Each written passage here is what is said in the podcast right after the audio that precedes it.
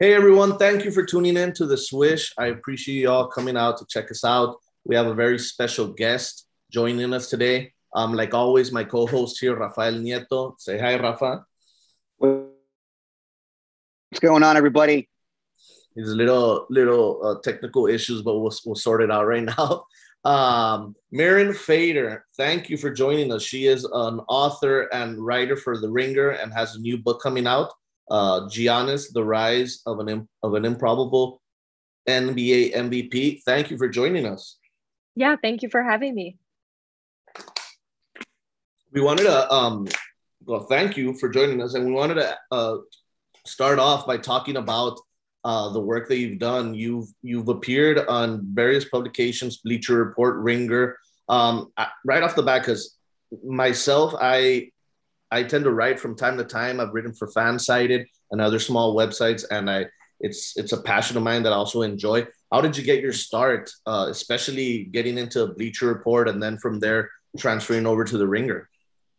Yeah, I used to be a basketball player, so I really loved basketball and um, kind of took it as far as it could go. I, I played my first year in college, and uh, I was really looking for a way to like stay in basketball somehow. And you know, I had loved to write just in my personal life um, as a kid, but I never thought writing could be a career. But then I thought maybe like basketball writing, like maybe I could be a sports writer and um, when I was in college, I, I didn't really get a whole lot of internships because I didn't have much experience and I went to a really small school. But I um, started pitching to publications like Slam Magazine and Dime Magazine and SB Nation. And that's how I started to get some articles out there. And I started my career at the Orange County Register, um, which is a daily newspaper near me. Um, awesome. so yeah so i was there for four years and then um then i went to bleacher report. So that's kind of how i got started. Awesome. That's that's great. Um it's always i always find it interesting to like hear how everyone got their start. Uh we we had an interview a couple of uh, weeks ago with another uh, author that that wrote uh, a book from hang time to prime time and pete Croatto and he was telling us about his journey as well. So i always enjoy it. And um bleacher report so you got in really early on with Bleacher Report because I remember back then around 2008 2009 it was basically like open to anyone like because yeah. like that's how it started. And now they started getting uh with more uh with uh a tougher um what do you call it? Like um entry to get in there with Bleacher Report uh what what year contractual contractual writers yeah, contractual writers. There you go. What year did you start writing for them?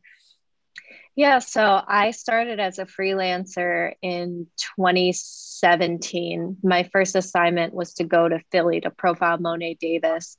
And then I freelanced for that entire year while I was still at the newspaper I just mentioned. And then 2018 is when I uh, went to Lithuania for the LaMelo Ball story that you mentioned, and then I got hired um, full time after that. So 2018 um, through 2020 was staff writer, but I, I, had essentially been writing there since 2017. Oh wow, that's awesome. Uh, I want to talk about uh, if Rafa has any questions right now before uh, we move on to the article of LaMelo. I, I do, I do, and it is there might be a lag here with me. So uh, again, I apologize about that. But Mirin, I wanted to go back um, to your earlier days, right, where you played college basketball, uh, but at the same time, uh, it occurred to you, you know, at, at, a certain moment that you wanted to be a writer. Did you have any passion for writing earlier in your life, right? Maybe in elementary, in high school, in junior high school, or is it something that sprung up all of a sudden during college? Yeah, it was like the first day that I played basketball was actually the first day I began like diary writing, like journaling. And, you know, I was just like, oh my God, I love basketball. I tried out this thing, you know, so it was just like a childhood thing that I did every day, you know, and, and then that turned into like in school, in high school, like I was really not good at math, but English was my fave and you know I just really like to write. But again like I didn't really think much of it. Um, I had a major injury in high school. I tore every ligament in my one of my feet and suddenly I just had so much time on my hands and that was the first time I started reading books that weren't like assigned to me in school. So I was like reading for fun for the first time. And then when I went to college and I had such a difficult experience playing basketball and just like did not like the school I was at, um, the library became like a refuge for me. And that's when I really fell fell in love with writing and reading and just being exposed to like so many different things outside of sports and like an intellectual awakening for me, I guess. But then I was like, I really miss basketball. And so I think it was a process as far as like trying to combine those two. And it wasn't until I was done with basketball um, the next year.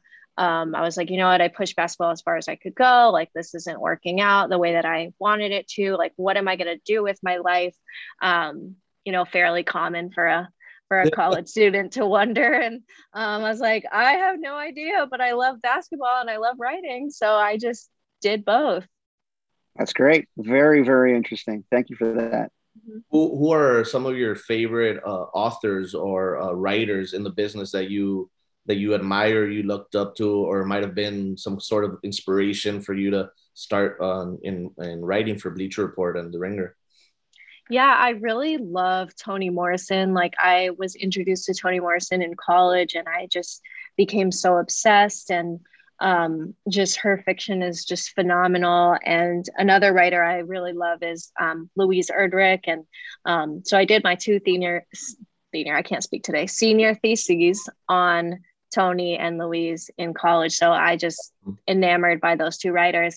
And then when I became a sports writer, I just became obsessed with Wright Thompson, Gary Smith, um, Jeff Pearlman, Jonathan Abrams. Like these were all writers that I, Lee Jenkins, that I just like really wanted to emulate. So yeah, I still love those writers, obviously. That's awesome. And uh, you're currently work uh, writing for The Ringer. Uh, you started not that long ago. Was it early in the year? I started December 2020. Yeah, so I changed jobs December 2020. I'm a huge fan of The Ringer. Rafa as well. Uh, we we loved we loved Bill Simmons uh, when he had Grantland as well. How, how is it working there with with The Ringer? How how has the the atmosphere been there? How's it been the team, the crew, everything, everyone there over there at The Ringer? It's great. Uh, I really like my editor, uh, Matt Dollinger, and he actually used to edit uh, Lee Jenkins. So I, you know, when I found out Matt was going to be my editor, I was so excited. And, um, you know, they just, they just let me do the articles that I'm really passionate about and, and subjects that I'm interested in. And, you know, we're working on audio stuff as well. So it's been really, really awesome. I'm super relieved to be in a space that is, you know, both writing and audio. And um, yeah, I really like it.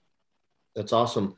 Uh, starting a new starting a new starting a new gig in the middle of a global pandemic i'm sure that also had its uh had its challenges. Yeah it was really weird. I wasn't expecting to leave bleacher report you know they uh they laid off everyone except for me. And so i still had my job there but i didn't have an editor. So i was like i can't work here anymore. And so I was like, all right, what am I going to do? You know, should I just stay, figure it out? Or, you know, so um, when the opportunity presented itself, I was like, oh, perfect. Cause I've always wanted to write for The Ringer. That's awesome. Yeah. I love The Ringer. Uh, a lot of their articles. Uh, me and Rafa, we're huge fans also of Shea Serrano. Uh, we follow. Yeah, he's great. Early on. So uh, we're familiar with The Ringer. Uh, one of your pieces though for Beach for Bleacher Report, the profile you did on on Lamelo Ball, what was that experience like? Uh, were you able to profile LeVar Ball as well up close, or was it just strictly uh, LaMelo's uh, basketball games over there in uh, Lithuania? Yeah, I got to talk with LeVar for that as well. And um, it was really interesting because this was just such a young kid thrown into such a difficult circumstance. And, you know, not everyone embraced him the way they are now. So it was really controversial for them to make this move. And so it was just was really interesting trying to watch a boy try to be a man in the strangest of environments. It was very cold. It was very different from california. He's out of place. Everyone's out of place. I'm out of place. Um, so it was just like very interesting. And i think it just really shaped him in a lot of ways and created even more resilience that you know he already had but and some. So it was fascinating did why, you... Mirin? Why? And this, you know, who knows? This is a question maybe for his dad, right? But why Lithuania? Yeah, I've also thought that as well. well, no, I, and, and, and no offense to the country or anything. It's just that when I think of a European, of a strong Euro, European basketball league, I think of Italy, I think of Spain. Yeah, so basically, um, they weren't trying to go to a strong league. They were trying to go somewhere that was terrible competition so they could dominate. Um, and even when they got there, they pulled LeVar pulled them out of the league that they were in and they started playing against younger, more awful competition. So the article was also about like just how LeVar tried to like really orchestrate this so his sons could look really good. So, and you know, Lithuania, this club was also willing to give him whatever he wanted. So, whatever promo he wanted to coach, take over the team, do all this, they let him. Uh, not a whole lot of clubs would do that because they're professional clubs.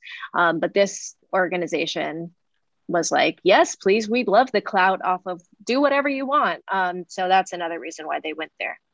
I remember some of that when, um, you know, when, when, when that whole family was over there, I remember uh, something after like the first game, basically making it very clear they were going to let him do whatever it is that they wanted to do, particularly the father.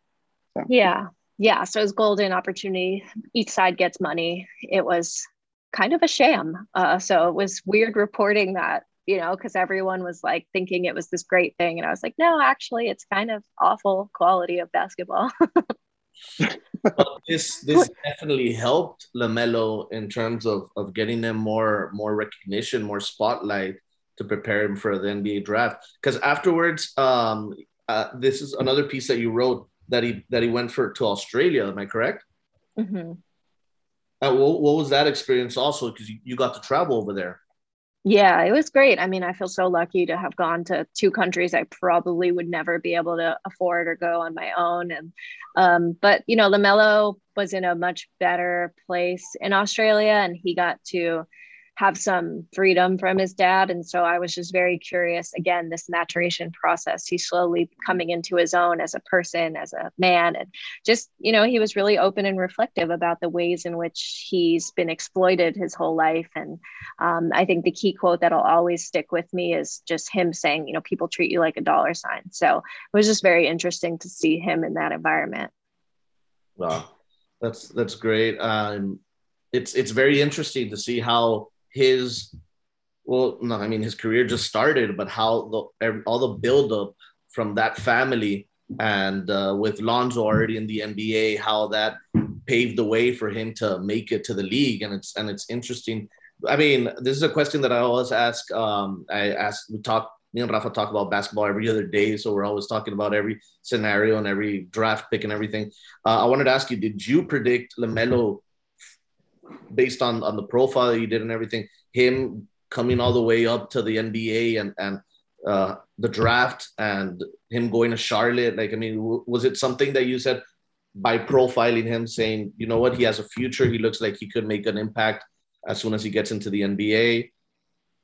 I mean, I knew he was going to go top three based on what I was hearing, but I had no idea that he was going to be this good or contribute at all like i had no idea you know i think everyone is lying if they say i knew because not me but them they knew and I, none of us knew. Um it, I, all i knew is that he was just really confident in himself and he believed in himself. That was very clear to me. He knew he could make an impact at the next level.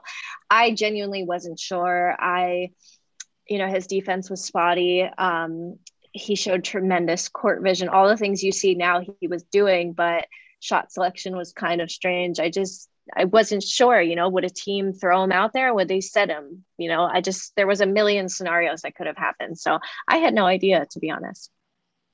I mean, and he comes out winning uh, Rookie of the Year, so yeah. also mm-hmm. a surprise uh, with with a small market like Charlotte. Uh, Rafa, did you also think he was going to make it this big? No, absolutely not. Um, I, I remember reading somewhere a few years ago, uh, I think it was um, his brother's freshman year in UCLA, where I guess, you know, LaMelo must have been 16 or something at the time. And the article saying, wait for his brother, LaMelo. He's, he's really the star of the family.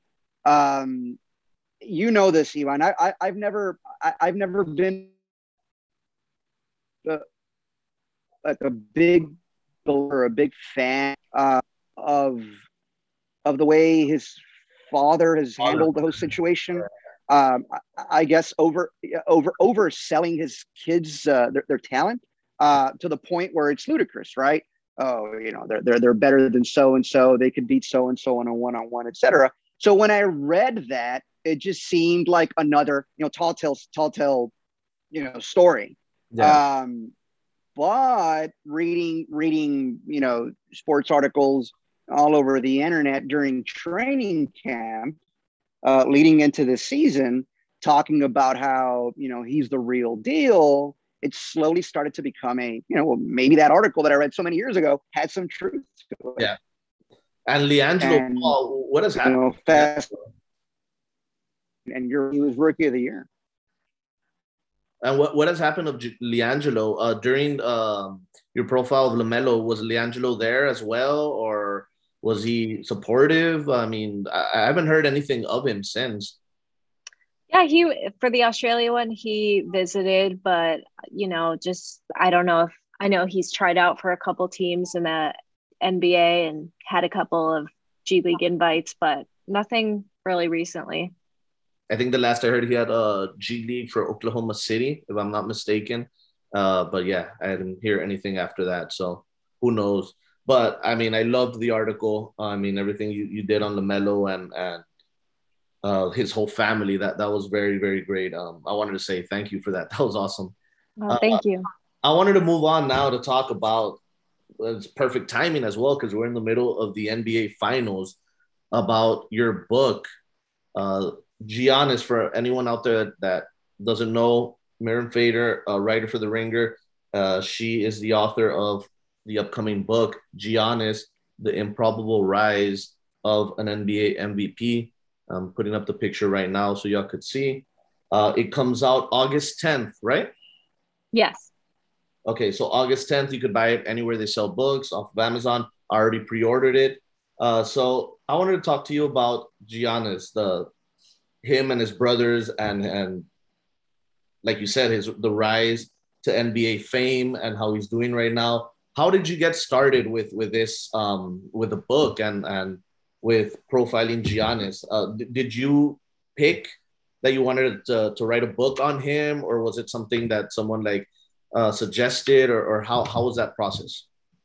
Yeah, it started because I did a story on Giannis and his youngest brother Alex uh, for Bleacher Report back in summer of 2019, and um, the story came out, and it you know got a lot of good response, and people were like, you know, I've never really seen this side of Giannis. It was just, you know, it revealed more about Giannis than it did about Alex, who the profile was originally about, um, and so I, I just thought, you know how come we don't really know much about Giannis? He's a superstar, but we don't really know much. You know, we just know he grew up in very tough circumstances and then, you know, catapulted himself into superstardom, but we really don't know much of anything. So I just thought, you know, maybe this could be a book. Um, so I did the proposal in late 2019 after I came home from Australia um, for that story we were just talking about. And um, we essentially shopped it around early 2020 to different like publishing houses. And then you know i was fortunate enough to secure a deal in march 2020 and then i spent the whole pandemic doing the book. And then i turned it in march 1st 2021 of this year. So um, crazy time to be locked in your apartment.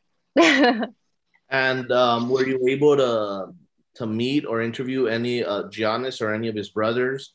Um, and if so how was that like yeah, so I definitely have the interview of when I interviewed him for the story. I went to their home, I interviewed his mom, I interviewed all the brothers. And then, actually, right before the pandemic in February 2020, I flew to Milwaukee to interview the brothers again. And then I got Kostas again here in LA because he was playing for the G League team at that point. So literally right before the world shut down, I, I talked with them again and um, it was great. I mean, I think family, we all know family is so important to him. And so um, I feel super thankful to have gotten to talk with them and, and figure out like what are some defining life moments for Giannis and, you know, how can I best tell the most accurate book possible. So yeah, I'm really thankful for that. Because he seems like such a stand-up guy, uh, very nice. He, he he values family, loyalty. Uh, he just signed the the, the contract uh, with with Milwaukee, and now after after last year that that they lost the, the Miami Heat, and now that they're in the NBA Finals, one win away, uh, it just seems like everything that he's worked for, it's all coming like uh, together, and perfect timing for the book as well. Circle. Yeah, full circle. It's perfect timing. Uh, what, what, do you think right now of the NBA Finals? Um, are, are are you a fan of the Bucks? I, I, I, I have a vested interest in them winning because if they win, that helps my book. I, I'm a human being. I can admit that. Uh, normally, we don't cheer in the press box, but yes, I would love for the Bucks to win. Um, but no, just I, you you gotta just respect Giannis and his journey. Of course, he deserves a ring. So does Chris Paul. But like, obviously, I didn't do a biography of Chris Paul. Um, but I, I just think the, the book awesome. is called Giannis, not Chris. called Giannis. Okay, it's not called CP3.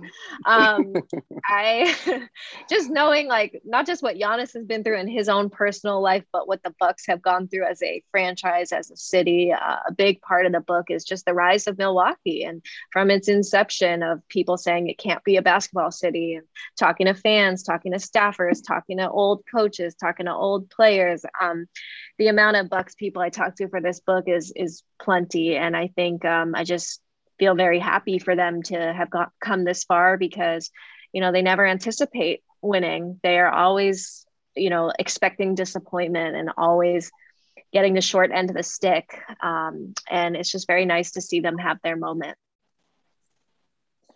Uh, right now that the Bucks are up three two, uh, has how have you? Because I know that that his brother uh, was was not cleared. Did did something happen to him during the the NBA Finals? I think he's he's actually out for the remainder. I read somewhere, but um, what what do you what do you think? I mean, what have you heard of that? I haven't. I, I wanted to talk a little bit about that because what I saw was very vague about him being out.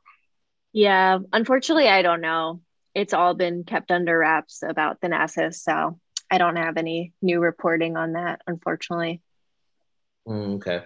And um, so now that the book is out on August 10th, do you have anything else that you have lined up coming up, or you just want to see how how everything goes with the release of the book before uh, lining up something else, or is is that something maybe in the future? Do you, would writing up a would writing a second book be something that you've thought of, or you just enjoying the the process right now?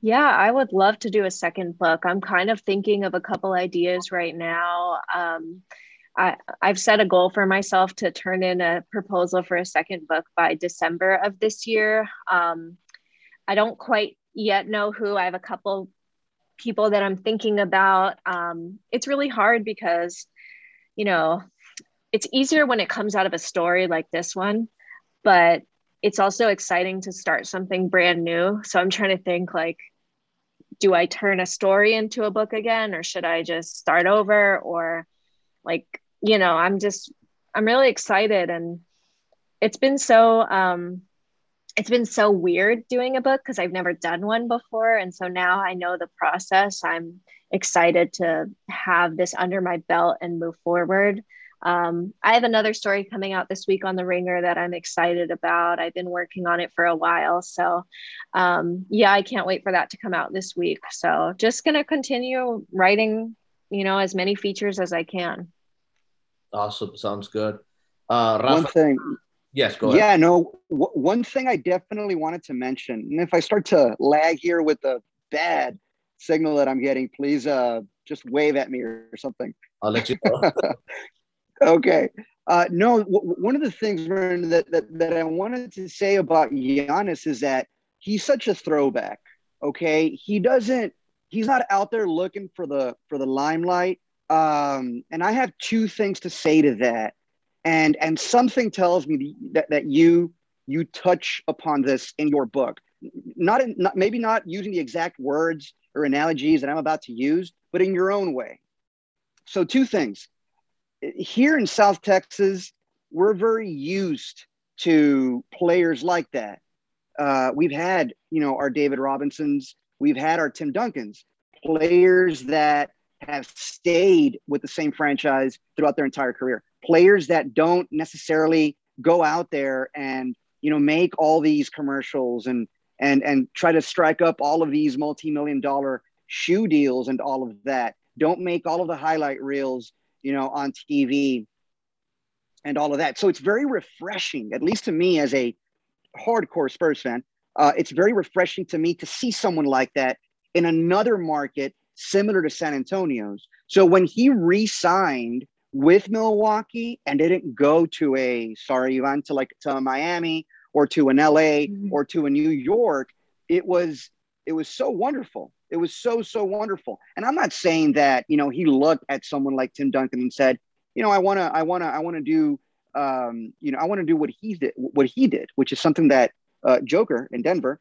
recently alluded to. So that's number one. Number two, it makes perfect sense because um, I, I, remember hearing um, Stephen Stephen A. from ESPN uh, saying recently that look, this is Giannis. He comes from a he has very humble beginnings over in Greece. So to him, a place like Milwaukee is Los Angeles. A place like Milwaukee versus you know when compared to where he comes from is Miami Beach. So he's the difference to him between Milwaukee and LA is not going to be that different when you compare the difference to him between Milwaukee and where he's from. So that was that to me was very insightful. Um, and it made things very clear as to where his mindset is at. And so when he resigned, when he resigned with uh, re-signed uh, a multi-year contract with Milwaukee, it just it fit his character perfectly. Yeah, I mean, it really made sense to me for some of the reasons that you just outlined, and um, you know, he's also, it's not just the kind of city it is, right? Tranquil, quiet, um, respectful, hardworking values. It's, it's the way that they've stuck by him, these people there, and they believe in him. The common thing I heard from a lot of Milwaukee fans is we watched Giannis grow up. We love him because we've been with him. So I think that, you know, Giannis loves his city as well because they love him so much. Um, you know, I think any other rookie that was on a team that won 15 games like he and the Bucks did in 2013 to 14 would have maybe just put him in the D League, then the D League, and who knows what would have happened to him. So um, I think Giannis appreciates that the people of Milwaukee stuck by him, believed in him, and cheered him on from the beginning, um, and he has never forgotten that. And so I think it's it's a mutual love, and um, it's really his home. It's not just where he plays basketball; it's really home. But, right, but but the title of your book, uh, "Improbable Run to an MVP," uh, that's that's perfect because he wasn't a number one pick. He wasn't a number mm-hmm. two or number three pick. I believe he was a number 15. Correct mm-hmm. me here if I'm wrong. 15 mm-hmm. pick, first round, but yeah. 15th pick. He didn't, so he's not another, he's not an international star like a Ben Simmons that came to an American university. No, he is legitimate 100% an international player that you know went to a European I'm assuming I don't know European university or, or, or started playing basketball over there and then was drafted into the NBA from afar. And again, not as a number one pick or number two or number three pick, but as a number 15 pick, which does not guarantee you being the starter, much less a future MVP or two time MVP, um, you know, for a team in the NBA. So it's incredible, very improbable. Yeah, none of this was supposed to happen. And there were so many obstacles that prevented him from even being scouted. You know, he was undocumented all his life, so he didn't have a passport to go travel to tournaments. Um, every step of the way, it didn't seem likely he would succeed. And he continued to work and transform his body. Um, from super scrawny to what he is now and maximize yeah. his god-given gifts as well and um, that's why people love him because success was not immediate and success was never supposed to happen. I think a lot of us see ourselves in him because um, so many of us go through hardships and I, I think people just find him so relatable. Yeah and like rafa was saying and like how you said the transformation of how he was the scrawny kid in 2013 at 20 years old to how he is right now it's just it's crazy. And and how he reached uh, mvp level and his whole journey is just it's it's incredible and like you said it's just a, a humble guy it's relatable hard work pays off, and his journey's just uh, it's it's it's great to be a, a to to witness how it's it's come come along to right now mm-hmm. the NBA Finals. Because you, you forget earlier today, I was I was uh, googling pictures of of Giannis from his rookie year, and oh my God, it's just such a transformation physically, incredible. Yeah. I didn't even know that was the slam dunk contest. I think it was second or third year on. That was something. Yeah. Like, oh wow, I had no I had no idea. yeah, with Ol- Oladipo and them. Yeah, it's crazy. No, and and it's funny. Uh, little uh, just background here. Rafa was saying, uh, "Sorry, man, because I'm a, I'm a fan of the Miami Heat. I've been a fan uh, since Dwyane Wade played for Marquette. So that year, that everything, all the rumors and everything was pointing to maybe Miami getting a, a shot at Giannis. I was super excited. You were losing your mind. Yes, but I mean, I'm still. I'm glad he stayed with Milwaukee, and like you said, like his his fans and everything, and it's works working out for him so far. So hopefully he'll get that one. You know what? Game. You know what though? I, I will say this: he's a so he's a throwback in a lot of ways, but oh my god, I I read a somebody in Twitter said I think it was Twitter that it's going to be a, a big fu to all of the other NBA players creating a bunch of super teams. I mean, who has if the last laugh? Who's in the finals? Yeah, exactly. And who's yeah. about to win the title? I mean, you know, hopefully, because I am rooting for the Bucks. Jinx it! Don't I am rooting for the Bucks. Come on. Still one win away. Um, so August 10th, uh, Rafa, did you already pre-order Mirin's book? I hope yes, so. Yes, I yes, I have. Thank you guys. um, August 10th is the release of, of Mirin Fader's book, uh, Giannis, um, An Improbable Rise to NBA MVP. Um, anything else you want to talk about, Mirin, right now before we we finish up this conversation? No, I just want to thank you for having me and thank you for pre-ordering. Um, pre-orders mean so so much. So yeah, I'm very grateful. Thank you again.